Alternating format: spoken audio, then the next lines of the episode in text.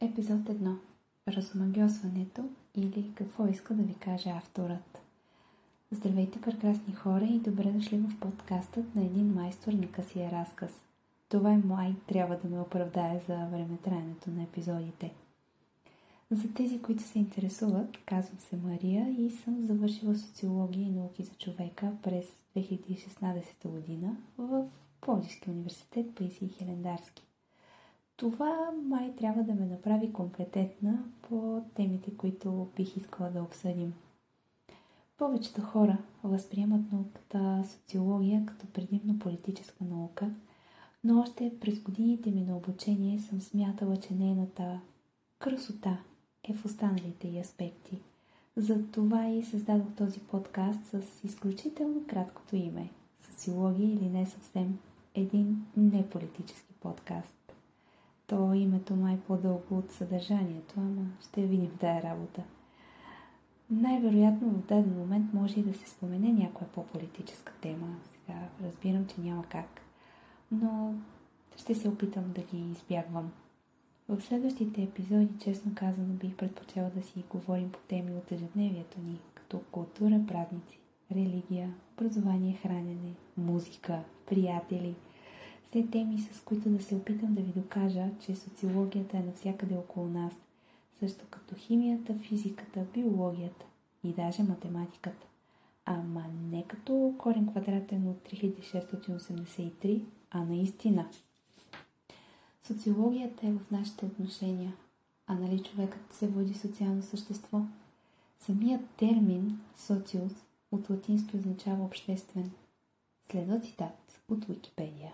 Тя, социологията, изучава социалните правила и процеси, които свързват и разделят хората не само на индивиди, но и като членове на асоциации, групи и институции. Така звучи малко като, че социалните антрополози леко са ни изяли хляба, ама нищо, ние няма да им се сърдим. Готини са. И те учат във философско-исторически факултет. Наши хора един вид. Естествено, за своите проучвания социологът използва качествени и количествени методи. Пише, провежда и обобщава резултатите от анкети и фокус групи с помощта на най-добрия си приятел, нейно величество статистиката. Неизбежно е. Особено ако се касае за маркетингово проучване, например, или за изборите, ама казахме, че няма да навлизаме в тази тема. Това ще го оставим в графата техническа част, така ще го наречем. Ред е, много ясно, да споменем и името на Макс Вебер, който описва разомагьосването на света като стимулиране проявата на рационалистическия дух, чрез освобождаване на човека от суеверията и предразсъдъците. Вижте, за предразсъдъците до някъде съм съгласна, но трябва ли наистина да развалим магията? Няма нужда човек да се раздели с вярванията си. Всъщност е много по-добре да ги запази. Това го прави интересен, сформира възгледите му за света, формира го като човек и в много голяма степен оформя социалната му среда, както и намирането на приятели с сходни интереси. Няма нужда да губим тази своя идентичност.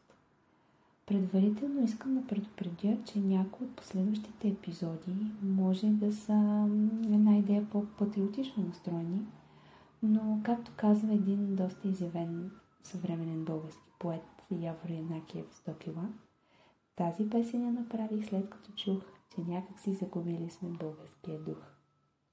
Шегата на страна, но честно казано, по-добре е да поговорим за мястото, на което се намираме тук и сега. И също така е доста по-обективно. Всеки народ, всяка страна, всяка общност има своята собствена история, която го е направила това, което е в момента. И това, скъпи слушатели, е чудесно. Надявам се заедно да намерим позитивите от целия този хаос, в който реших да ви въвлека.